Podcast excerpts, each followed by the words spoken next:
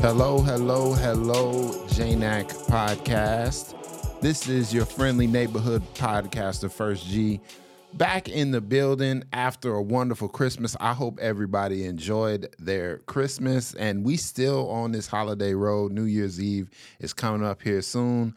Um, this whole week has been just lazy. You know, that's what we do between Christmas and New Year's. We we we're lazy. You know, shout out to the people though that do have to go to work. You know, I I I love you and your your blessing is on the way.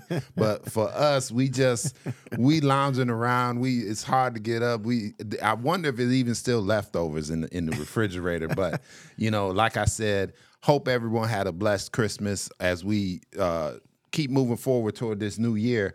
Um, the JNAC podcast is back. So even though I did say I was lounging, we we are on the airwaves still here for you. And man, oh man, I've been waiting for this episode of Meet the Pastor because this gentleman I have today is quiet as kept. Is might be my favorite pastor out of all of them. No, mm. matter of fact, not might be is. Amen. Is my favorite pastor. so don't don't don't let it JNAC don't let anyone know that I said that. All right, people that's listening, don't don't tell nobody. Keep but that on the low. this brother here is a pastor. He is a preacher. He's a husband, a father, an entrepreneur. He's a business owner. He is a world traveler, and he is, like I said, my favorite pastor on the team. Amen. Pastor Marcus McAllister. How are you, sir? I am good, and I, by the for the record, I have stuff left in my refrigerator, so you know. oh, you do have Yeah, a little here and there. But, you know, Okay, I got to okay. stash some stuff. My family don't know where it's at, but I'm, I'm gonna have some more. That's that. right, and I know the Christmas was blessed, man. The Yes, family all here. You got your you got your young one back for for for what? How long she back till? She's back now from I think she got to go back on the 21st. So we got her all the way to January 21st. oh, okay, that's my birthday, man. Y'all She 21st? leaves on my birthday. She, yep. She she well, she got to be back in school on that Monday, the Oh, 21st. okay. So she'll probably leave the 19th. Yeah, that's my something like that. birthday. So, All right. y'all podcast listeners, my birthday is coming up, twenty first of January. That's Mark right. it down. Hey, we put that that segue was great. right? Yeah. so, uh, Marcus, I'm glad to have you on here, brother. Man, you know, me and you here. always chop it up. That's Uh, right.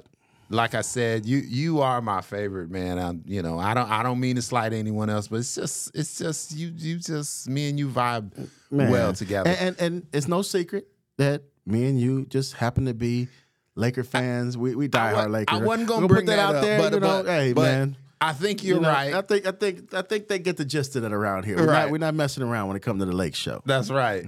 so um, as I kick this off, always, Mm-hmm. Marcus, um, your story, man. If I if I just met you, what would you want me to know about yourself? Well, I'll, I I wouldn't come out the gate to let you know first that I was a pastor. I always like to I always like to end with that. Lately, this has been a thing. I meet people and stuff, so I would want you to know that um, I'm a family man. That I have a wife. I have kids. Shout out Sharon. Yeah, Shout Sharon out Jordan and Judah. That's right. That's my tribe right there. I would want you to know I'm someone who really cares about community safety and um, the genocide of like gun violence in our communities because that has been my career. We'll get into that in a second. But I would want people to know that. Uh, lately, I've been wanting people to know about a lot of good things that's happened. Um, First G because I can, and this is I, this ain't me getting all like high and spiritual on here. But at the end of the day, I really like to let people know all the things I've done. So at the end, I could tell them, but today God has blessed me. I'm a pastor, mm-hmm. and I can give God the glory. Sometimes I let people know about my incarceration. Sometimes I let them know the things I was involved in. But the essence of I drop a lot of things to people is to be able to say to God be the glory, or they right. say it because they'd be like, "Man, you went to you spoke at, you got your GED in jail and you spoke at Yale." That's right, and it, and it, and it comes off as a testimony. That's exactly, and that's man. what I tell everybody. You know, a lot of times, and you know, podcast listeners, y'all know it. Just the episodes we didn't got into. Our pastoral team might seem like the NWA at times when they was growing up, but listen, it's all a matter of showing how far a person can come. You know, mm-hmm. God is like that, y'all. I want y'all to know that God is like that. So it don't matter where you started; it matters how far you can Yeah, we come. we ain't NWA, we the PWA pastors with a lot of history. That's right. A lot of history. So speaking of history, man, where'd you grow up? So I grew up. I was born literally, I was born in Hollywood because on my birth certificate says that, big, and it's fitting, you know. I guess I, I always made the joke, um, first G, that I was born in Hollywood, but I'm not Hollywood, Mm-hmm. and and that, that means so much to me. But yet, my life has been something of a like a movie lately. And life, just when I go from the things that I, uh, in the time that we're together, I'll share. But I grew up in Los Angeles. Um, on the west side of Los Angeles, Leimert Park District. Um, the rappers might have said South Central, but those of us that were from LA, we call it the west side of LA. That Okay. encompasses Inglewood and all those type of places. But then my mom and dad are both from Chicago. So as a kid, I had the um, blessing to be able to claim both areas. So when I was in Cali, I'd be from Cali, but they knew I had roots in Chicago. So what were they doing in L.A.? Who my dad? Yeah, So, your so my parents. so my dad went to um he he moved my dad, you know, rest in peace. We did his funeral here at JNAC recently and, and I learned a few things in the obituary and so did people that read it. But, you know, he was um he left um he went to the University of Illinois, grew up here in North Chicago. And he wound up going out there pursuing his career. He was a sign painter, artist. I mean, Okay. He also so he made stuff that's in movies, the Total Experience. You know, I'm glad we're doing it because people don't know. I grew up with Charlie Wilson in the Gap Band. Did you? Oh, uh, well, knew him well as a kid. I mean, I got pictures of Charlie because my dad opened up a club, a art gallery, because my dad was an artist. But then back in the day, art galleries were like, you know, there's no telling who would show up. And he, my dad started knowing all these different players, and he was from like the Midwest, so you know that's how he wound up there. My mom, my mom, she she's she she's still living, and she wound up in California. Out of college, I think um, she she's from Chicago, the South Side originally. My mom is, and that's a good question. I'm gonna see her real soon. Like, how did you wind up in California, mom? But they Okay. met in California. Yeah, yeah. Had me, and so my roots were always back and forth. Illinois, California. That's how like I was back and forth. L.A., Chicago, L.A., North Chicago. You know. Okay, so you went to school though in L.A. I went to school. Most of my school was in um, California, San Diego. I went to high school in San Diego, and I went to elementary school in LA. Okay. And then I had a little elementary school here in um, North Chicago. Did like, you? Like a half a semester in the sixth grade or something. But then also there's a little town called Alton, Illinois.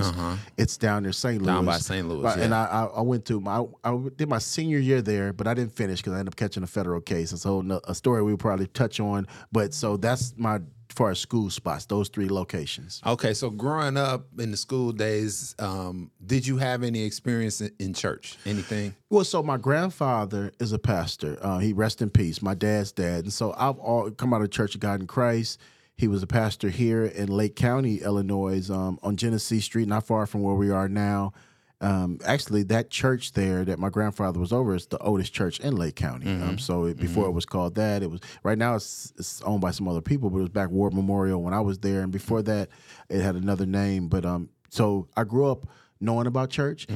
I, I I tell this like my dad made sure that I spent a lot of summers here in Illinois around my grandfather. Okay. That was his way of making sure me and my brother got church understanding. Because when I was in California, I never went to church. Uh-huh. Never went to church. Not I can't even if it was, it was for a wedding, a funeral. But we never had. I never had a church life whatsoever in Los Angeles and San Diego. Okay. Never had it in Alton, where my mom and them is from. Mm-hmm. Other than my grandmother, there might snatches here and there, but the only plot place that it was consistent, and it was here in Lake County because my grandfather was just a great man, and he would um, teach us. So obviously he ran the church, but I, I loved being around him. But he didn't force it on us. We were the baddest kids. Anybody in this community that like, um, like. Um, Barrett, uh, Michelle Barrett, who is Tristan's grandmother, right? Uh, Yeah, yeah. She, she can attest because she sang in the choir and different things and grew up around my grandfather when he was her pastor years ago. And me and my brother would come back from California and we'd be doing all type of stuff, man. Like, and they'd be like, "Those are the pastor's grandchildren," because we were like hip. We come back here, we we thought we were like way more hipper than like folks, and they're like, you know, we didn't. I didn't like house music. I come up on easy and you know Yeah, stuff yeah, like that. Like, what is this house music? Yeah, like yeah. you know, and and then I didn't understand their gang structure because I come out of California, Crips and Bloods. I get back here, they got Baby Bricks, and these are old names I'm mentioning now. But then obviously GDs and Vice Lords are a big You know, group. you it's know? crazy. I was gonna get into that later too. Yeah, it's yeah. like the different, like, cause I was talking to, um, I was talking to Pastor Derek, Uh-huh. and and uh, I was talking to Pastor Lamont because they both came up in in in the gang life too. Yeah. Um, I don't know to what extent, but they they went over what they experienced. sure. And it's amazing to me that around that time, because um, Pastor Lamont was made mention of that around when he was in there, they had just started getting like like a corporation type where they were like all of a sudden the gangs had articles of incorporation. Yeah, and yeah, it's yeah. like you had to you had dues to pay and all that kind of stuff. And it was like I was gonna try to get into like board. They got board called board members. They got ministers Yeah, of yeah. security. I mean, it's the in Chicago, Illinois. Let's just say Illinois. There, it's I see. We weren't used to that. I come from California. It's the Wild Wild West. Yeah. So we don't have. So y'all they, didn't have. they They, didn't got structure, but it's different. It's not like here where you had these all the things you mentioned, like a corporation, or you might you might be able to say. That's the leader of the Vice Lords. That's the leader that started the Black Disciples. That's the leader that started the GDs. Where in California, you make a name a few, but it's like a whole bunch of folks, and they Yeah. might be. So it's a different mentality. It's the Wild Wild West versus structure in the Midwest. And I noticed that as a kid too. Even though, like when I would come back here, everything amazed me how they did things and how we did things when I was growing up in LA. So it was always a, a a good learning experience for me and my brother. Um, coming back with my grandfather and go back to your church questions. Yeah, That's- yeah. So so what was your first impressions of church? my first impression with church, and that's why it was. I'm so thankful for my grandfather. He made it so like he never like forced things on us that people would have thought that he would have forced on us as his grandchildren. I, I never forgot that, like how he um, mentored us in our, our our going to church. But I would say my first impression was um, that my earliest one I can remember, just to say that I. I mean, I, I I believe that if you did good, like any kid would think, you know, Right. if you did good, you're gonna be blessed. You don't mess up. Yeah. Oh, I curse, I'm going to hell. You know what I'm saying? Like, Yeah, yeah. or you know what? I, I'm not ready for this because I know I'm doing all this other stuff, not knowing what I know today about serving God in spirit and not in flesh. But who's gonna know that at you know 10 years old? Um, well, some do because they God blesses their spirit early to learn, and if they come up in church. But for me, I came to church, I prayed, I learned Bible study, and I just would you know go on to the next thing afterwards. Yeah, and that that's usually what it is. You know, most people come on and they say church was boring. And, Yeah, it's- and it's like long, man. We used to be, we'd be like, oh my goodness, granddad's gonna have us in it. It wasn't my grandfather, it was my grandmother. Now Mm-hmm. she didn't play. She took us to everything. After Sunday night service, Sunday day service. And we maybe that also made us like, man, we couldn't wait to get out and go do what we do, but we always knew that we loved God. We just wasn't ready to be this outstanding Christian that we thought that you that you had to be, Right. or, you know, or you wasn't. Right. But at some point I realized that no, you know, um, I'm gonna serve God. I'll get there. You know. you know. Yeah. So growing up in Cali, man, um, I'm assuming you got into a whole lot. What what what um Yeah. what what got you into that that gang life mentality? It's you know, for me, it's it was about the atmosphere. You know, I love my dad. Be- I, I've been around a lot of my dad. Unfortunately, had to do time in jail. Um, when I um the neighborhoods we lived in. My, I got uncles and stuff that grew up in that, so it's kind of like it was. I was surrounded around it Yeah. all the time, and I remember um, growing up in LA, LA has more Crips than anything. Just the LA period. It's way more Crips in LA than than there are blood sets. Um, but I had family that lived in a certain part of LA called Inglewood, which they were all bloods and stuff, you know, and they were bloods from Inglewood. Different, there's different chapters of different groups in Inglewood, and so I always gravitated to my family members, and I kind of always kind of used to like red.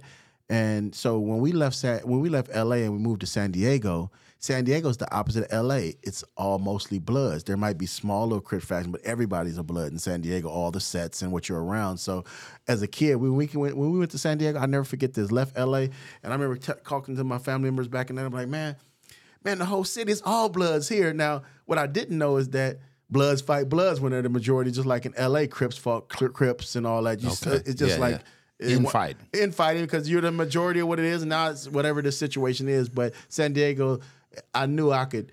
I would wear my red proud because I liked red anyway. I'm like, man, everybody's a blood here, so red is the color. Uh-huh. No matter how deep you were in or whatever, you didn't have to worry about like in LA. You might have to wear in my era in the '80s and stuff.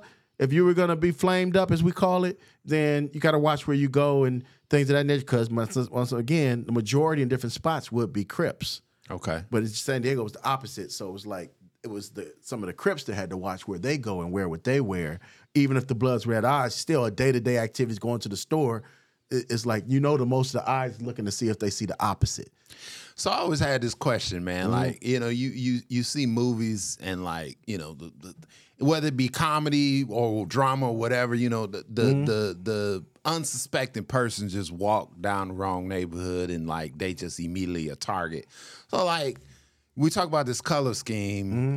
if I don't know nothing and I'm walking down the street with the wrong colors on, am I going? Are they like? Is that like? Look, you finna get got, even though you ain't even trying to disrespect nobody. Right, what- what- right. Well, back then, that could happen. okay. And that's and when when I think about it, it's almost the lesser of the evil because today it didn't even it, that people just do. So even then, at least at least me and you are talking here. It don't make sense. At least an innocent person. Now it don't matter what color you are, whatever. You're in a certain spot of wherever Chicago, or whatever. Yeah. somebody might just kill you because you looked at them crazy. Yeah. You know. So even things have changed over time. Yeah. And that, so I'm not. So I'm saying even though that might look crazy, it's crazier now Absolutely. than it was on far as what could happen walking down streets with gangs or whatever they may be, because they just might want to rob you just for the heck of it. Absolutely. But back then it was like that in my early part of the 80s. uh, I was born in 73. So like 78, 80, 81 were those years when it and it's same kind of like even here, we're in we're in Chicagoland. Back in the days, it did really matter which way your hat was cocked yeah. it ain't a big thing now. You might find just like the colors is not too big of a thing, Right. even though Crips still wear blue, but it's it's a different era of what sets things off. Yeah. Although maybe police and government may want you to believe that this is gang related and all that stuff. I know better in the work I do today. Um, whereas that it's interpersonal stuff. It just may be two gangsters that got into it at a club Right. over, over something that had nothing to do with they said. Mm-hmm. But if I shoot you and you a, a, a vice lord and I'm another faction, uh, GD or something, then they're gonna look at that. The government usually just look at it gang violence. It wasn't gang violence just because we affiliated and that's what we grew up in. Every altercation and shooting is not a, is not back. I would say more of it is interpersonal, something that happened, a disrespect, whatever it may be, and we just happen to be from a gang in our Mm-hmm. background. That's how the media and the police department and them sometimes just coop everything because Yeah. they don't care about that. You know, like gang violence. That's all we know. You know. So so growing up though, knowing all that even back then, were you did you have a level of fear in the life you was in or Yeah, I, I mean, yeah, I'll be lying about. It. I mean, I and, and and like it was a gradual thing for me. Like I I actually wanted to play basketball and rap, you know, Okay. but you know, you it, it's like what your environment. You hang around enough, you start picking up more of it, and before you know it, you see yourself more in it than what you was. So Yep. it wasn't like I set out. These were my friends and people I knew. It just became part of the culture. I didn't set out to say I want to be a blood to be a, involved in gang stuff. They just became my friends. I lived in the neighborhood. You know, I- um, I didn't do all that jumping in and all that type of stuff. People do do that. There's Yeah. different levels of stuff, but I was my family. They're born there. I'm around it. You know, it's like sometimes they say you either born in it or or sworn in it. Yeah. Right. I had a little, I had more of the boring part just because of where I grew up at, who my dad was. Although my dad was a guy from Chicago that never would claim no gang because he was just a, a go getter. You know, he was mm-hmm. a pastor's son. He was a hustler. The hustler, yeah. And and I, I tend to have more of that side of me, but. I came into an era when you hustling with a bunch of the people that you rocking with, so you can't be hustling with them if you ain't gonna be with them. You know what I'm saying? It ain't no like I'm hustling. I just sell to the Bloods. No, we are rocking together, and you Right. with us now. you Yeah. know? So it I'm assuming then growing up in that environment, you've had several run-ins with law enforcement. You know what? I you know later, like um when I got to be maybe seventeen, I really wasn't a bad bad teenager. I Mhm. really, you know, I just I was sneaky, you know, with all the stuff I'm saying, and and even my dad didn't play either. Like it wasn't like like he didn't play. He he would be he'd be aggressive on us. Um, my mom was a little more lenient, and but I I would say for the most part, not until I got right around 16 that I really started to um, do more things. Um, I remember being at a house party in San Diego. Remember, I said San Diego's majority Bloods. We go to house party. I might have been 16 or 15, and I went. And I remember somebody just came by and started shooting. They say some Crips are shooting us. We all, duck- I, I'm gonna say it was scary because we, we people were trampling on. us. We were in just a garage, garage up, bunch of kids, and it came by and they shot in there. Whoever they were shooting to get or whatever. It wasn't like mm. that. Let's get Marcus here blood because I I didn't go tag my name anywhere or nothing. So I want them people. I live here. I claim it all. You know, I know it. I've been here. I grew up in it. Right. But I wasn't like tagging. But there's people that do all of that. I just mm-hmm. wasn't that diehard with it. But I was all the way in a part with my friends and with them where they gonna be at. I remember holding a gun for my buddy. You know that he had some enemies at a thing, and he he he had a gun and he wanted me to hold this other gun, and it, nothing ever happened. But it was a big game between Lincoln High School and Morse High. I went to Morse High. Morse High is located in an area we call Skyline. Skyline area is the blood area. They wear red. Lincoln High School, where Marcus Allen went in San Diego, is they wear green. They're called Lincoln Park Pirus, mm-hmm. Skyline Pirus, Lincoln Park Pirus. Both are Bloods, enemies with the school. So the games, when we were, if we went that game, they had to do at a college. It's same thing day and era now when you get those rivalry schools. So when we go to, I, I like school, I like sports and stuff. So I wasn't one to, I went to school now. I didn't, I wasn't trying to drop out. Right. I was in school, you know, and so I'd enjoy that. But at those games, that's gang banging happens there Right. because you from this school, you're wearing green, Yep. and things of that nature happen. You know, so I, I found myself getting in trouble at that type of stuff because you're riding with your partners. You know, Mm-hmm. we get into fights and things of that nature, and after that, you're in. You know, Mm-hmm. ain't no like, well, I really wasn't with them, but you know, what I'm saying no, they're gonna try to get at you. Whether it's just a fight, it wasn't like. I- don't think when I grew up, everybody was just going to go murder you so fast. Right, it's like they right. want to catch you and whoop you. Right, You know? fighting, fighting, Fight, yeah, yeah, fighting, yeah. yeah. That's I come up in that area. It wasn't a bunch of gunplay. Right. You know, I, I, the gun I told you that I hold that was a, such an old looking gun. And Yeah, yeah. yeah. You know, it didn't look like. I think about it now. It was nothing. It was Yeah. like an old Derringer or something. It was Yeah. not. It wasn't gonna make no noise. Maybe make somebody mad. Man, you didn't pull out that little thing. You didn't made me mad. You didn't stung me. I'm gonna get you for real. So, Right. So moving forward, Mm-hmm. though, I know you spent some time um, incarcerated. So what? When did you? When did you get uh, locked up? So I I had left California just to get away to change and go see my mother in Southern Illinois. She was living in Alton at the time, and I told my dad. I'm gonna go back. I ain't seen my mom. I want to live, you know, give her some time in my life. I want to graduate so she could see me graduate Okay. because she's not in California. So My you're dad- still in high school. I was still in high school. I was about to be a senior, and so it was like right my eleventh grade. I, I made my transition. I was I used to play basketball too, so I, I knew that's I did know playing ball and everything was going to keep me.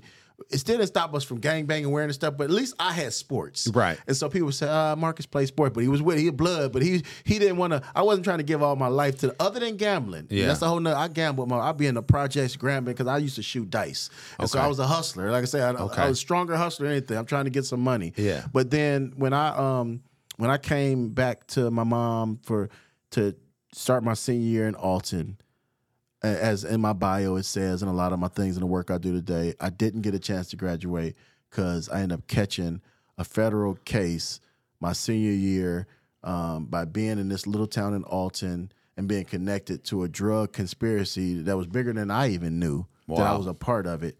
Um, that would ultimately um, be one of the biggest conspiracies out of this little town involving some major people Wow. you know, um, one of the ladies, um, they call her the Queen Pen. People in the church that come up to me, we seen you on BET because I'm on BET American Gangster Series, and some some of the church still don't know, isn't? But I um, have been featured on American Gangster Series. My co-defendant, who one of the people that was on my case back when I caught that case in 1991, um, 18 years old. Her name is Jamaica Mosley Thompson. She's a um, queen pen in the country, African American lady who changed her life in jail. Was on my case. We case together. She had BET do a segment on me with her because BET was doing American Gangster, but they did it all on the females. And so um, she, um, I, she, you know, she was locked up with us. It was her case, and so we got real cool. And years later, when I came home, she had me on that show. But that's the level of people that I was around. She was like, I mean, at least a million a month. At least a million a month. Now I wasn't making the million, but I was around the millions of people at a young age, you Yeah. know. And so she, um, you know, today they, people can go on BET. It's called Trap Queens, American Gangster Series, Jamaica Thompson Harrison. And you will see me there. They flew me. So I got to tell this story. So I went out to California where my dad lived in LA. Went out there to see um, my dad. He was. This was early on when he was his, his health wasn't getting that well and things of that nature. This And- was later in life. it's later in life. Yeah, I'm going, but one thing I want to say is like, so later in life, it got like that. So, and I met her finally uh, in person after all the time she did and I did, and she took me to a, a Laker game. And, and she had changed her life, and she was an evangelist. She still is today. Wrote a book. I didn't even know she wrote a book. Put me in the book, and I, I'm featured in it. So she said, "You know what? Uh, Your dad. I'm. A, I knew they were had did documentaries on her, but she never told me what this one was about. She said, "You know what? I'm gonna get you flown back out here so you can see your dad and stuff." And I got the call one day, and they were like, "Hey, we want to fly you back out here." It was BET, and I was like, "You didn't tell me that." And it was American Gangster Series. I was like shocked wow. that she had surprised me like that. Not just that they flew me back, and it was during All Star Weekend, so it was a lot going on, right? And I was like, wow. And I got back in tune with her after all the years we did in jail. And I know I'm getting ahead, but it's just I just wanted to say, and we'll come back to it. That that blew me a mind that she had me, and I, I'm trying to explain the BET thing. Yeah. but, but that's how I got to be on BET with her as her co-defendant. And I oh, this is what I was gonna say. I had my God is good shirt on. Uh-huh. So I knew already if I'm gonna be on this documentary, I'm gonna wear. So I went and bought me a brand new God is good shirt. I wanted to brand myself for who I stand for and JNAC. Uh-huh. And to the day, people it in our church here where I'm a pastor today. And people will see me and they'll be like, I saw you on that show, especially older folks. Yeah, yeah. like, yeah, they'd be like, we didn't know you was involved in all that. Yeah, right. They was blown away. I was like, yeah, I don't try to like that, man. put it out in the Marcus atmosphere. is always Marcus is the most famous pastor we got here. Oh, That's wow. always people know that. so where where were you? Where did they put you when you when you caught the case? Where did you I- spend so I was time? in Illinois. I caught the case. It was a federal case. That uh, obviously it was like some serious stuff with some major weight and drugs, as they say, slang there. But we, I was in. So they sent me for. I was in Indiana. I went from Indiana to Atlanta. Then I went from Atlanta to El Reno, Oklahoma. Then I went to uh, Rochester, Minnesota. Um, then I had made it to Atlanta, and then I went to Florida. And I'm saying all these places because some of them were, I, asked to be tr- uh, educational transfer. A couple of them were disciplinary transfers, but it was good because it broke up my time. That ten years went that much faster. I had, I got, I ended got up get- 10 years. I was found guilty. I went to trial. And most people don't try the feds, but we went and tried them because we were like, we got a shot because we know it's a bunch of hearsay. And so we went to trial, me and my co-defendants. After they locked me up, they locked up other people. They locked up Jamaica, the one I'm saying. Yeah. And we went to trial. She went to a separate trial because she wasn't caught. And it, it talks about this on the documentary. If you get a chance to go back and check it out on BET, Trap Queen series mentioning her. And it'll tell the story of how she went back. But we all got locked up. It started in Illinois and just started getting shipped. And they separated us like they do in the Fed because it's a mental game. Yeah. They want you to, you know, uh, I, you know, I know I, I crack up with Bishop, you know, and I, I love Bishop Capos when I first came to this church because he's telling how it is. Bishop be like, I'm telling, you know, like he Yeah, said, yeah. and I get it. But for me and my upbringing, that wasn't even an option, you know? Right. So I was like, I, I'm I just got to do my time. I did the crime. I got to do the time. I ain't helping y'all get. I ain't helping Uh, none of y'all too. damn case. That's me too. You ain't getting no help from me. no, that You know what I'm saying? You gotta do your I'm own- I'm telling. You gotta do yeah, that, that's you too. Yeah, Yeah. no, I hear you. no, yeah. But I could, you know, back then my mentality was I was like, you know what? I got myself in this. What I look like bringing somebody else in this um, to help y'all out, and y'all got to catch them. You just caught me. I made a mistake at the train station. My case, and I was there. And Dominicans, you know, I had a lot. We had Dominicans on the case coming from New York, Jamaica. It was a high profile drug case that gave me 10 years. I got found guilty from the judge, sentencing me to 120 months. I remember I shaved off all my face. I wanted to look as young as I was young. I wanted to look younger. I'm up there working and trying to be like, you know, I'm like, that judge didn't buy that. He was like, no, guilty. Did you do the whole 10? so I did on the whole on the 10, I did eight years, seven months. Eight years, And that's because months. I got a program where you could apply for. It's called the drug program. They would knock off. Um, they would give you six months halfway house, and they would knock off another six months, and I qualified for it. And the crazy part of that, God has always been looking out for me through my whole bit because that's why I and I really got heavy into God in jail, as they'll say. But why not? I'm in jail. I got time to read the Bible every day. You know. Yeah, I was gonna I was gonna get into that. I was gonna say um, while you were in there, um, I know you've said this before, is about when you started to really your life started to to to shift. What ha- what what what were the reasons for that? Yeah, you know, like um I was thank God I went to jail and I didn't have no family or no kids and because I was in there watching guys go crazy that had girlfriends and kids Yeah. and you know and, and they're older than me and some of my, my at 19 might have had kids and stuff. I didn't have none of that. Right. So I didn't have that pressure. I watched it. I say, man, I'm so glad I don't got to go through that. Um, having them all that stuff to burden on them, but you know, I I just I went, at Greg. This is why I am the way I am here in church. A lot of what's coming out of me and people know about me. I was the same way when I had no essence of church. I've always been optimistic. I, my cellmate got life. Mm-hmm. So while I was going to trial, at the same time, a dude that was in my cell was going to trial, high profile case, and he got life. Wow. And I got 10 years. So to me, my 10 years look like nothing. And I'm 18 and he's like 36. Uh-huh. You know what I'm saying? Like, or whatever. And it's like the math. So I always, I never been one of the ones that would say, man, I don't care about nobody else. I'm talking about me. I looked at everybody else because I wanted to say, I've always been optimistic. I believe God w- was going to look out for me for that because I didn't want to not be optimistic. And I would be like, man, it could have been worse. This or that. I'll be all right. And I, I got I got into my bit and I just started bitting. And then I started to read my Bible a lot. Um, I was around the Moes, Bays as they call them. I was around Nation of Islam. I was around a bunch of people, and they they were good friends, older guys, and they wanted to convert me so bad, but they really respected that they couldn't convert me. I, I was Jesus Christ, and I remember meeting them. And, but I always been cool, and I'm to, to, to this day. I mean, I. God's gonna do it. I, I'll be evangelist to people I know, but I'm not de-evangelizing somebody if Right, that's what you believe. Right. And because I just been like, that's just me. So I had Muslim buddies, Nation Islam. I learned some stuff from them. They learned from me, but they. I remember the guys used to say, "Man, he'll be a good Bey." They Marcus Bey, Marcus El. That's that Moorish Science Temple stuff. And then the Nation guys would be like telling me, you know, Yeah. could be a Muhammad and stuff. But I stayed, I stayed as a Christian. I'll never forget that.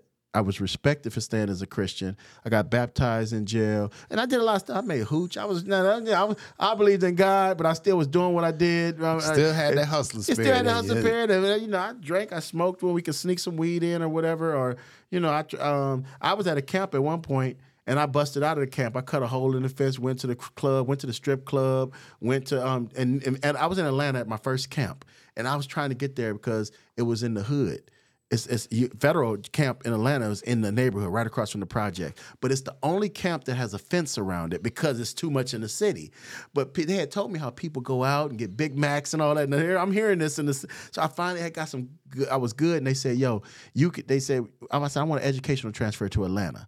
They approved it. I was so excited. One, I went to a joint where it was all black people. I hadn't seen black people like that in a while because they had me in Timbuktu with a bunch of these cowboys chewing tobacco, uh, officers. I've never been so happy to see black officers put handcuffs on me and put me on the plane or get me off the plane because I flew what they call air fed. You know, they put you on a plane. They were flying me from Indiana to Atlanta. I get there.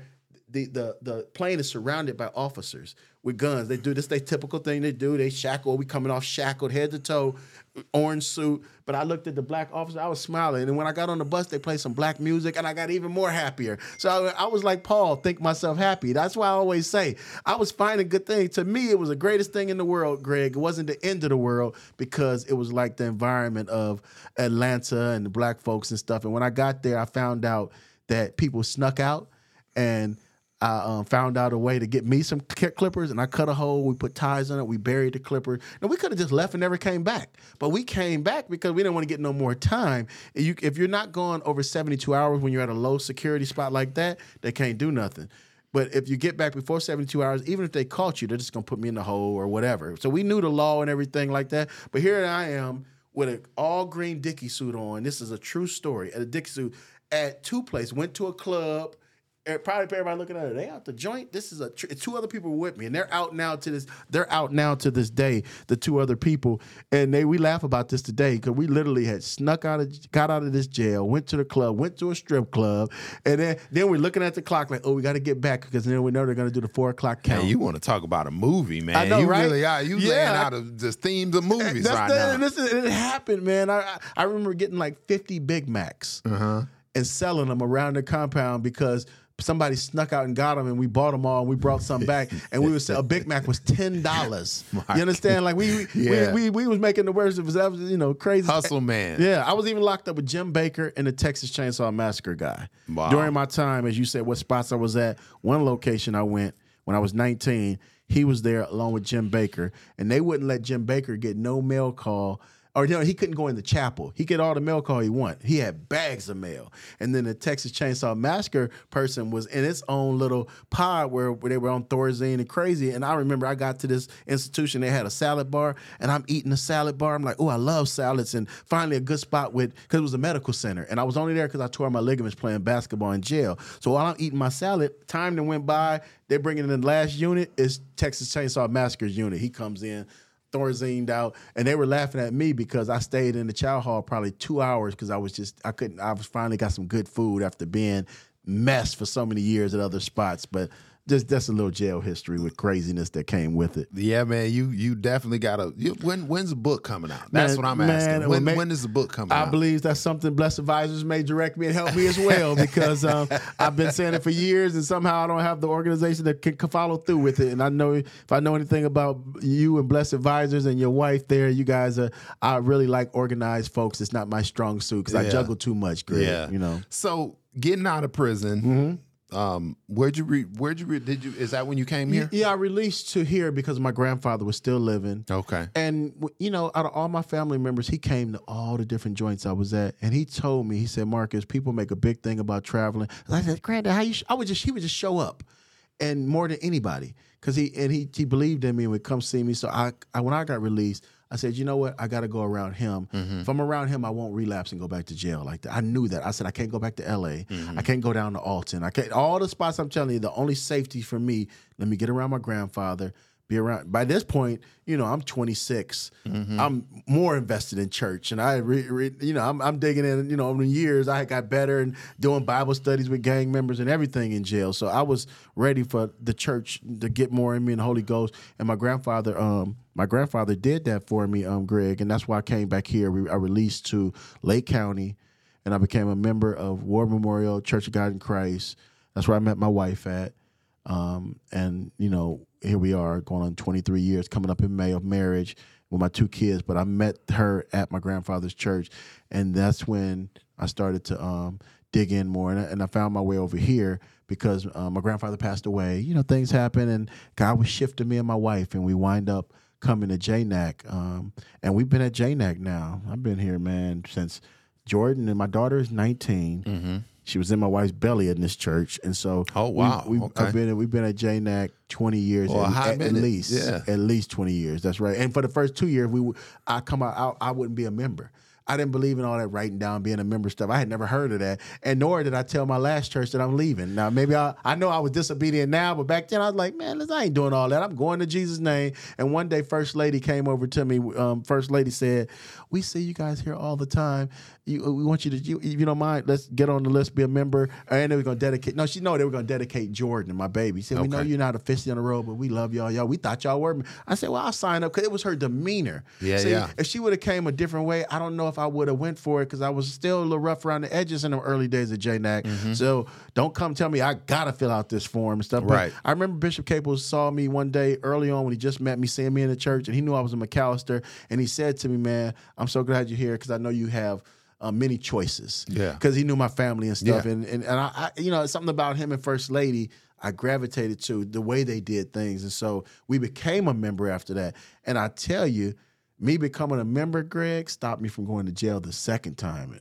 It was, I was under a second time, and, and let me tell you how God did. There was a lady that mm. went to JNAC. Mm-hmm. I said I would never get back in the streets after I came home when I released to this area. Mm-hmm. My grandfather passed away.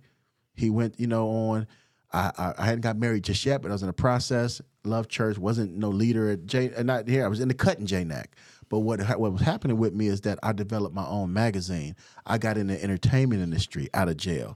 I started to do this magazine because the What's Happening magazine is my uncle's magazine. When I was in jail, he used to send it to me, and I said, "Oh, I'm gonna get out. I'm gonna be the first. I'm gonna, I'm gonna create an ebony magazine." I was fueled by my uncle's magazine, so I started working with the What's Happening magazine here in Lake County. Yep. I learned it, and I said, because first I thought I was gonna come home from jail and be a rapper. Mm-hmm. I thought I was gonna be a rapper.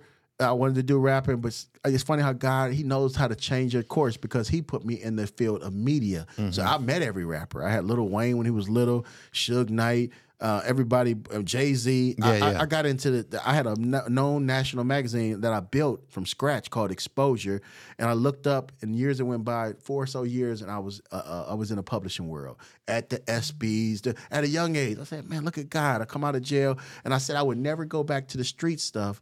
But then I wanted the magazine to succeed so much that I started to dibble and dabble back in the streets just to keep it afloat. I said, and that went from me taking more chances and mm-hmm. and almost got me re-locked up because people here in Lake County couldn't figure me out. They said, man, Marcus is around Suge and everything. I wouldn't do no nothing in this city. I was mm-hmm. smart enough to know that all you see me as being the magazine person. My grand, you know, you knew what's happening, and they were blown away over people. They knew my background. Almost everybody in the streets called me Blood up here. Mm-hmm. So if they they were, oh that's Blood, that's what they would say because they're affiliated with my California stuff. That's why I tease them. I say it's Blood of Christ now, and they get the but they would.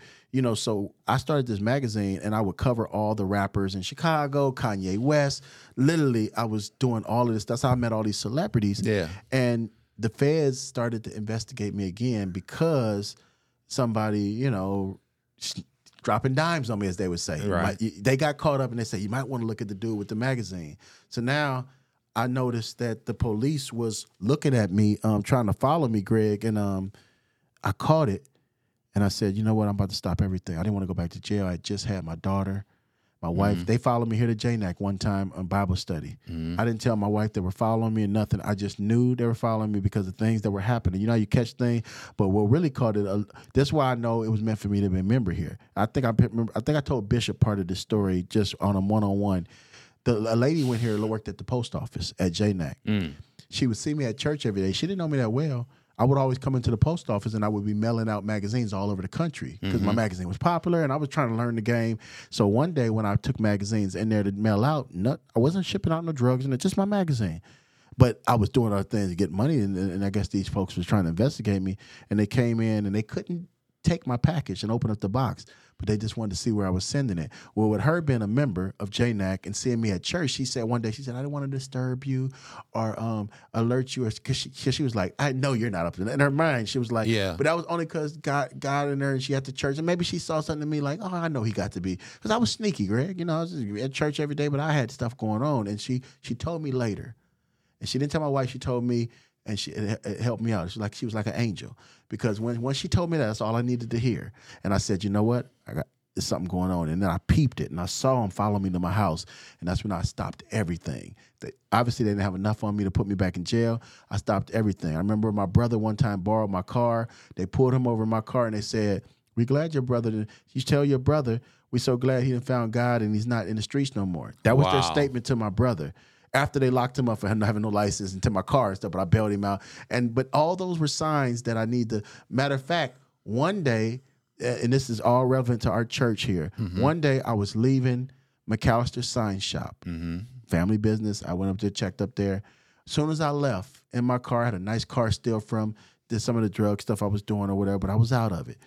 They came a little late. God shielded me until they was gonna come on me. They pulled me over. They told me my car was fit the description of a car that was in a drive-by shooting in Kenosha. I was like, "What? I ain't never. I, my car ain't never even been up there, but but I didn't have no authority over. it. I played it cool. They took say well, you can do this and that. I knew what they were doing. They were bugging my car. They literally took my car, took mm. it away from me. Everybody's seen it. Drac and different ones that's from Lake County. I was flabbergasted. Like, okay, so there was more signs because now they Yeah, just trying to do anything. absolutely. So I left. So I remember I get a letter in the mail also about somebody I had called had a tap phone that you know that, that so I was in all type of stuff. I remember coming to Pastor Derek, who's a pastor today. Back then, he was uh, kind of like a mentor to me as uh, um, as as he was an elder, Elder Caples, and he was Mm-hmm. A mentor to me. Yeah. And so I came and I told him about it. I showed him the thing with the feds and, and, you know all this stuff that happened. This is post coming home, and so I was I was thank God he gave me enough sense. I said, you know what, this is enough of a sign for me to leave all this alone. Mm-hmm. People were like, oh, why did Marcus stop the magazine? Because I didn't tell nobody nothing. I said, you know what, I'm just not going to go over people, even those that didn't mean me no harm. I'm not going over and we're gonna fire up this blunt and kick it or nothing. I'm keeping stuff away from people because I didn't want them to get caught up. And I said, I'm done. And people were like, we used to say I did a Mase. You know how Mase disappeared all of a sudden? and absolutely, he just stopped. Yeah, That's, how I used to use that example. I had to do my version of a Mase. I was done. And so when I said I was done, I was done. And I never got back into that. And it led me to the work that I'm in today. Yeah. You know. So I'm, I was going to get into that. So, you know, you you going all over the world, which Yeah. I'm gonna ask you about later. But Yeah. your work in the gun violence, the the Mhm. community violence space is is incredible. Just Yeah. you know, and I don't, I don't, I probably don't even know the half of it. But Right. How did that start? A lady at this church. I know this is the theme is there. That's mm-hmm. why there's JNAC is where I'm supposed to be. It's the blessings all over my life. I could go on and on and tell people things about this church and the connections and how that's why I feel good to be able to now return the favor. I feel like I'm gonna be a magnet for connections for this house mm-hmm. because of what it did for me. And you know, I get a little emotional thinking about that. But when with a lady at this church by the name of Donna King Mm-hmm. goes to our church, a member. One day, I was at. I remember I told you I, I did the Mase. So now, no more of this. I used to. I did big concerts. I brought Fat Joe to Chicago. I brought Ja Rule. I brought Jay Z to Chicago. So I was all of a sudden now I found myself back at McAllister Sign Company doing signs again. Something I didn't want to do. Yeah. It's after all the glitz and glamour of the magazine. So one day, this lady Donna King comes in, and I'm doing a sign, doing my work. I knew how to do sign, and she comes up to me. She said, "Are you looking for a job?" Am I? You know what I thought? Am I looking for a job? Didn't you just walk in a building that got my name on the billboard Right, up there? right. Obviously, I got a fast bit, but God sent her to me to say, Uh, "Hey, are you looking for a job?" Yep. And I thought that was strange that she would ask me for a job and say, I said, what's it about? She told me what it was about. First thing I told her, I ain't with no police stuff. I ain't no neighborhood watch. I don't do that. That's not what I'm on. She said, no, come check it out. I think you'll be surprised about this work called Ceasefire that, that State Rep Eddie Washington was wanting to bring up here to this area. Rest in peace, State Rep Eddie Washington, a, a member of this community, Lake County. And so I went to the first meeting. I got a panel interview. I asked all my questions while they asked me questions, and I said, "Oh, I could probably do this." I, I passed every question they asked me that they was trying to see who could do this type of work. And so the leader at the time, Tio Hardiman, out of Chicago, ran for governor and stuff. He um, said, "Yeah, I think you'll be good at this," and so I took it on. So what was the work? It was using your background and your influence of relationships mm-hmm. to be able to mediate conflict in the neighborhood. Mm-hmm. So like I knew a lot of people.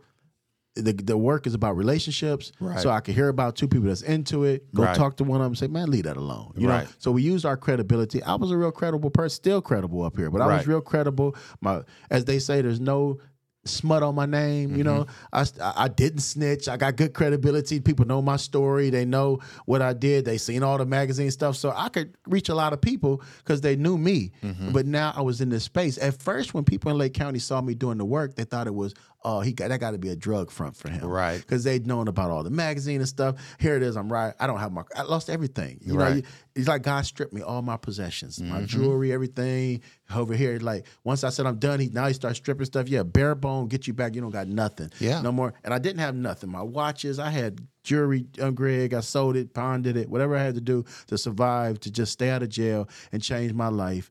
And when that, when I got into this work and found out when they got on my panel and I found out what it was about to use my influence.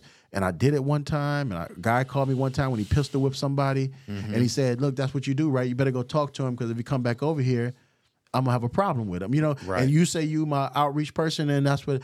And uh, a light bulb went in my head. I said, "Okay, they're gonna use me as the crutch because now they got somebody that doesn't make them feel like they're losing their credibility." So so real quick, I, I want to sidetrack just a bit with, by Mm-hmm. something you just said. Um, I know we running, so we already at Yeah, we've been in forty five minutes. I know, right? So um, when you just said about just coming to talk to the guy that got someone got pistol whipped, and Yeah. you, you were trying to mediate it.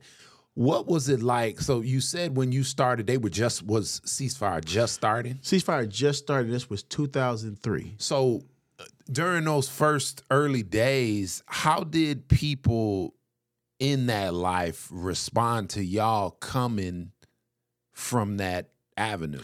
they responded well because they the philosophy of the work you get people that got credibility our whole team was people that ex this ex gangster disciple had relationship so when you have the relationship they only respond because they know you Right. that they trust you like it was so they start to you can get in their business a little bit because you grew up with them you might So the so the trust was there. The trust was but there. My There you go. question is, you not coming from I wanna I wanna I wanna join, I wanna do this, I wanna do that.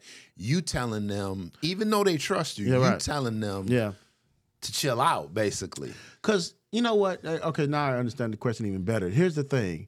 Most people can get with stopping violence. Even if you're a drug dealer, bodies dropping do you do you know Don't- well. don't help so you, right. most people technically don't they're not against violence being stopped. So if we were like the cease selling drugs movement, Uh-huh. it would have been a whole different thing. Because what you gonna replace me? I make money selling drugs, and Right, right. man, you know, y'all the police. But most people, it's, it, have conscience where they don't want to see people just dying. That Yeah. don't mean we stopped everything, but we were in a lane that wasn't a bad lane. We weren't around a whole bunch of devilish people that say, "No, we like killing." Right. We like killing. What do y'all do? Like we like to see, but everybody could adapt to saying.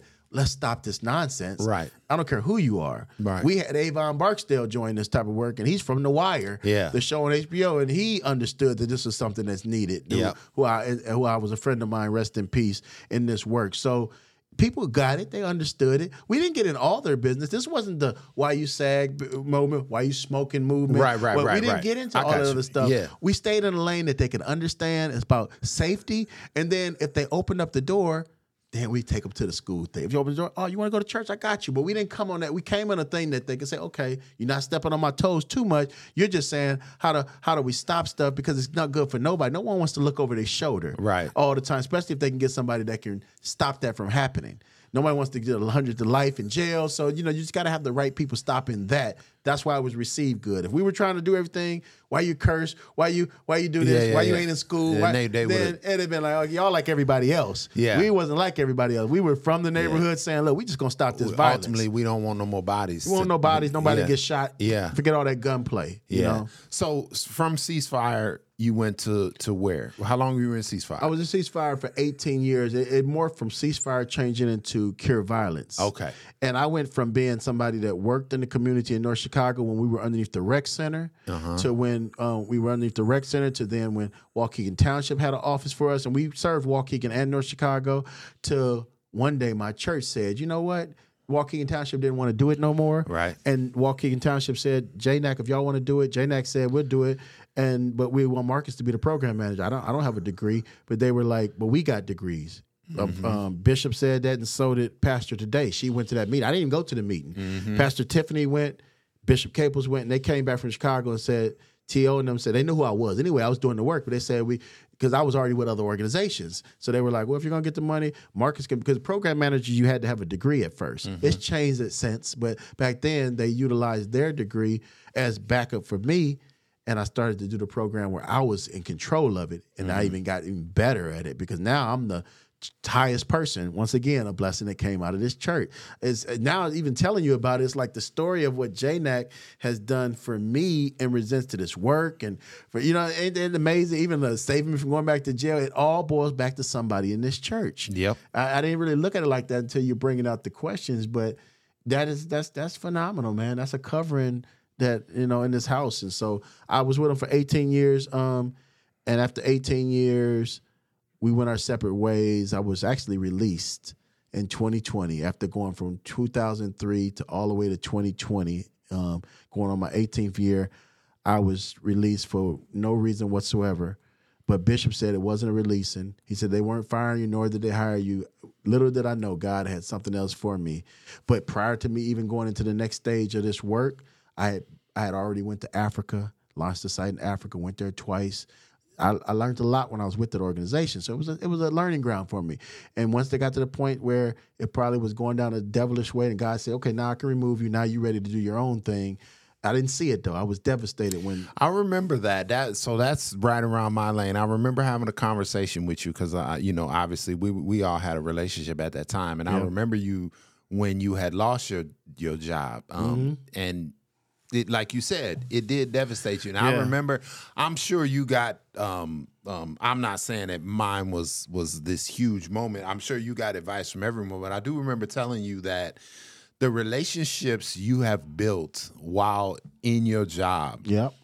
is your meal ticket. That's right. That is more important than the company that you work for. Yes. Because while the company may have let you go, the company wasn't meeting with all these people. They weren't having face to face conversations. You they exactly weren't right. developing. They knew, even though you was Marcus of Cure Violence, they knew. You. they knew me. They bought knew into the work because of so me. That's even right. though it, it's similar to when you're talking about uh, uh, talking to people in the street, it's like once you were done with Cure Violence, decided to make the mistake of letting you go Yeah, that's exactly.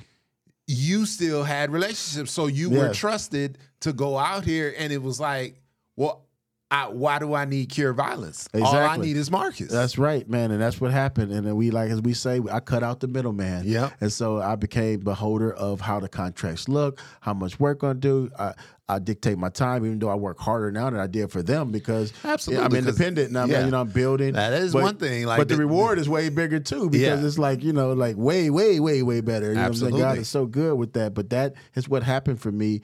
And all that experience, all those countries, all those cities, all those mayors, I had met all of them through Cure Violence.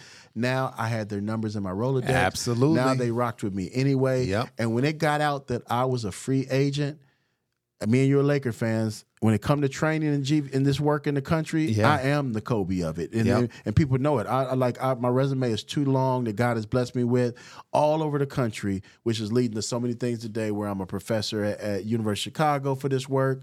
I have multiple clients like Live Free USA, who also was one of the first person to say, "What Marcus is available? Look, man, we what you want to do with us?" And I had it in my mind. I said, "I'll work with a a lot of people." But I'm not going to dedicate myself to nobody. It's got to be through my company. And people say, we understand that. So mm-hmm. now everything I do is through McAllister Consultancy and Training. Everything. Mm-hmm. University of Chicago would easily give me a full time. I don't need their full time. I need them to trust me to do my consulting. They pay me like I'm their best staff member there, and they love me. So same thing with Live Free. I love Pastor Mike who, McBride who runs Live Free, but he said, "Mark, we'd love to use you with your expertise. Help us out." And then before, before you know it, Greg, I started just get people after people that are wanting my help, and it blew me away. And my wife had said through tears and me crying, my kid, I wanted my kids to see this. I wanted them to see that I didn't know how it was going to happen, but I held their hands and we prayed. And I said, "You watch, God's going to turn this around. I'm going to turn this to motivation to show y'all." And I remember one day my kids came down, and I was in my office, and they were both smiling. Like, what y'all smiling about? And they were like it's so good to see you bounce back. You know, Mm-hmm. God help you. like you said it was going to happen because at this point now I'm I'm grooving. I'm going around the country. I'm Yep. doing stuff for the White House.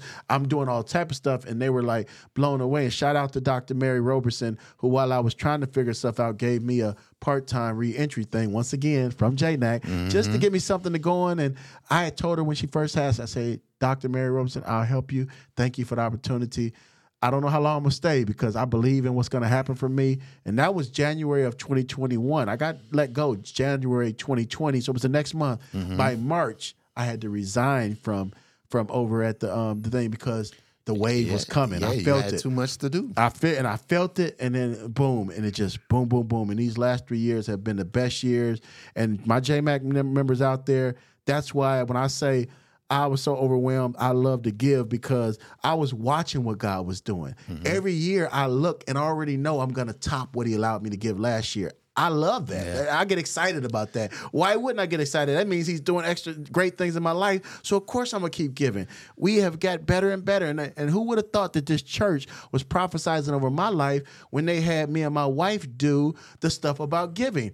I was giving back then, but I wasn't giving to where I'm at now. But obviously God was using me to, as a commercial to, when we was doing I Journey remember. to the Kingdom. I remember. And they filmed me. You might. I filmed it, You yeah. filmed it in Pastor's office. And the stuff I said to my wife in that commercial, I meant that. Yeah. And that was four or five years ago. That was before COVID. Yeah. And yet all this stuff came after COVID.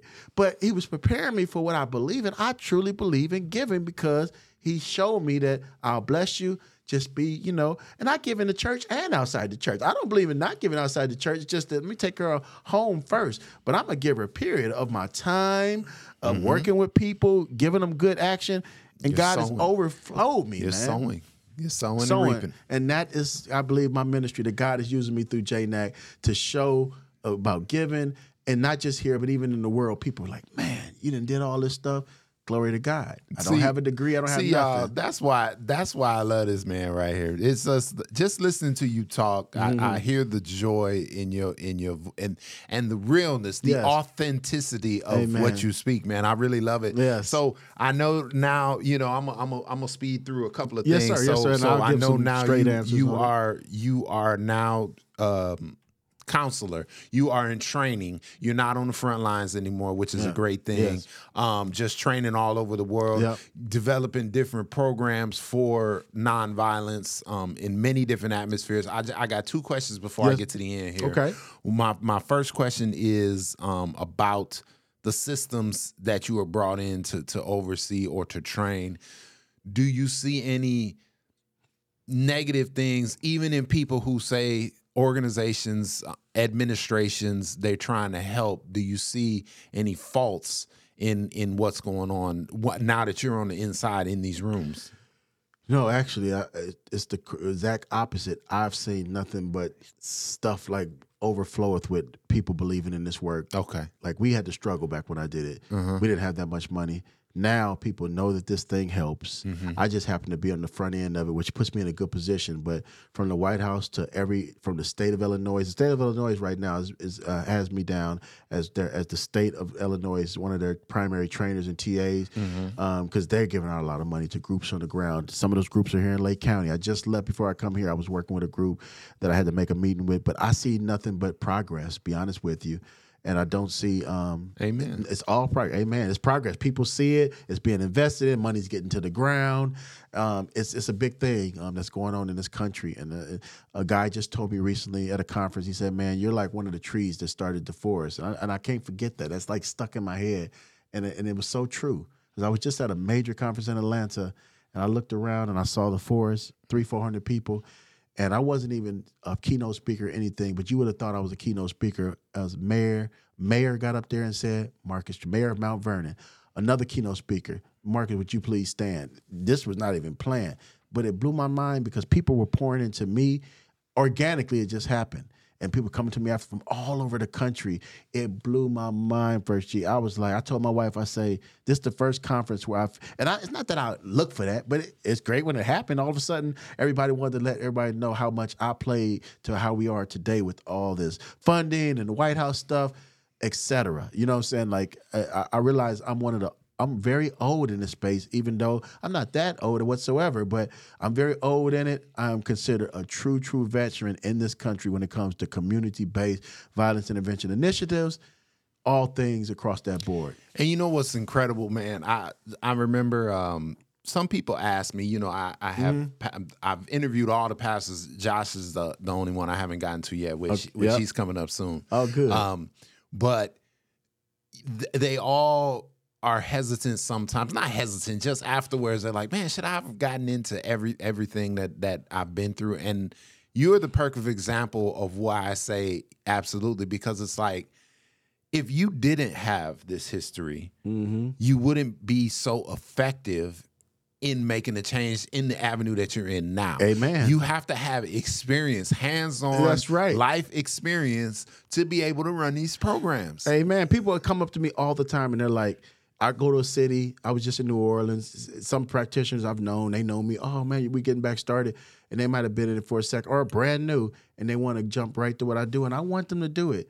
But man, you can't go to nobody else's city if you don't have the examples of the things that, that you've done. It. And and I, God has blessed me to even add some of my old stuff before the work, because it all. But they got to find that, and you got to. They want to see that, but they also, what are you doing? I can give the stories when I was on the ground people want to know. You can't go to nobody's city and talk this stuff if you ain't did it yourself. So you're you're exactly right, uh, Greg. And I want to see more people do it. That's why I'm in the process of starting my own independent train the trainer academy where i'm going to be training certain practitioners that are at different sites of violence interrupter outreach and get them to come with me on a few trips just so they can learn it because i want to pass it on because i can't keep running. I did 60 flights so far this year. Yeah. 60 i'm, I'm gonna end with 62 for the year. That's 31 um, round trips but 62 times i've been in the air and it gets to be a lot. I got a family. I used to feel bad about like i'm running so much but the good support of this church um, Pastor Tiffany has been my biggest supporter about what God has called on my life to do. Mm-hmm. So, but but I, I mean, you know, because I want to do my part as a pastor, as as as I am today, which I didn't even see that coming when I got let go of my job.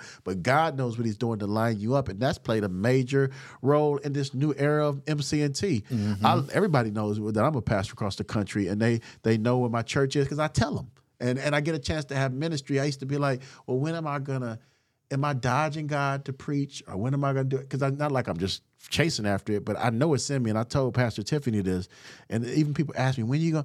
You know what? Right now, my congregation is out there. Mm-hmm. And, You and are preaching. I'm preaching. I'm preaching, and, and- and that's just the congregation. So Yeah. come to one of my trainings, meet me in the city. You'll see the markers, and it, it, it comes out because I have a way of doing what I do.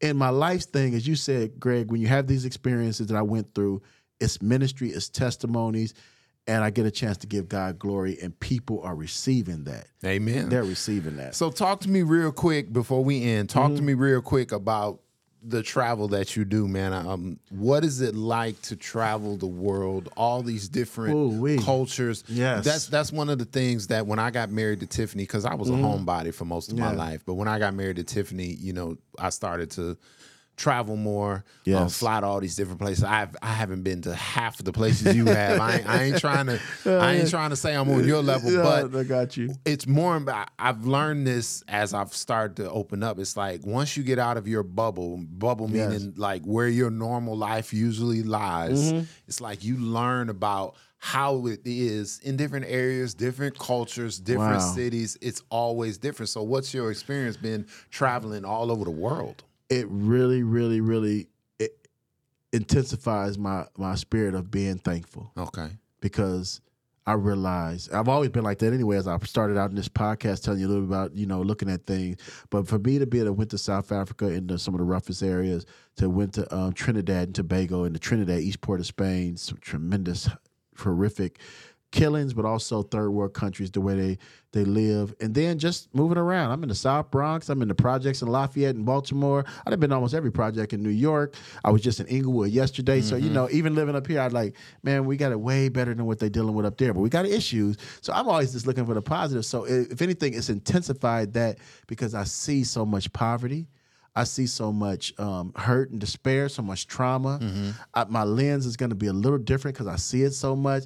I know the activists in this country. I, I see some of all the stuff, the people that deal with the police stuff. So I, there's no way I could get away from social justice. I'm in the middle of it. So that's why I'm so glad our church has adopted that and thrown it on our plate with this new generation of pastors and Pastor Derek and other ones that's going to be involved in that, myself. So it just gives me perspective to know how blessed one I am. So I'm thankful for that. But then just to always be thankful. That's my thing because it's, I don't want to never get comfortable. I want to keep being thankful. Let me tell you, man, I had fun. I Yeah. knew it was gonna be fun. Yeah, me too. I I, knew knew it it was was gonna- gonna be fun. And I'm gonna tell you what, I'm sure we didn't hit on nearly as much as you can spew Yeah, we out. we come back. Like I I said, I that will- book, that book is That coming. book- you can yeah, come back. yeah, you come can come I back. you, definitely. I'll chop it But, with you anytime, um, First G. I'm not gonna keep these people that much longer. Yes, I'm gonna right. end like I always That's end. right. Thank you, Marcus, for being here. But Yes. one last thing, which ain't got nothing to do with anything else other than me being a movie guy. Yeah, okay, all We're right. gonna talk about your top five movies. Now the rules, I always lay the rules out. So you gotta pick five. Okay, five. Five only. Um, and you can order them if you want, but it's not Man- not mandatory to order them. not mandatory. So I will order them, although I could easily change the order. But just for the sake, I Absolutely, want to give your them- list. Yeah, it's my list, but I, and, and all of them could be interchangeable. But let me just try to. I want to give you the order. I'm gonna start from the bottom. My Okay. fifth, the fifth movie I would say would be. I like.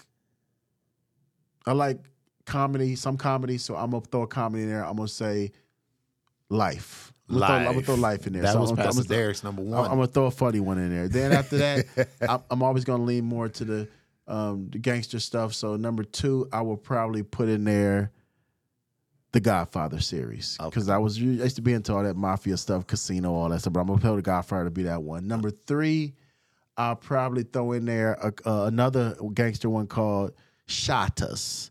It was about- Shottas. Shottas. It's Okay. about uh, a boy that rose up from Jamaica to America and all that type of stuff. I'll throw Shottas in there. Um, number two, I will put Scarface. I'll put Scarface because I really enjoyed that. Say hello That- to my little friend. They are my little friend. And number one, like I said, the order just just the order came to the top of my head. I won't put it in the form of gangster, but I put it in the form of like a good, well drama thing, and that is Shawshank Redemption. okay. I like Shawshank Redemption, the storyline behind that. I thought it was a good movie with Tom Hanks and different ones right there. But I got a lot of movies, but that would be my top five that came to my head right now. Tom Hanks wasn't in Shawshank. Not Shaw, not Tom Hanks, but um, Tim Robbins. Is his name Tim Robbins? That's Yep. what he was? Tim Robbins. And yeah. Morgan Freeman. Morgan Freeman. That's Yeah. right. Yeah, yeah, that's right. Yeah. Tim, where he got locked up and he had to get out. He was, a, you know, worked Uh, at a bank. Andy Dufresne. Yeah.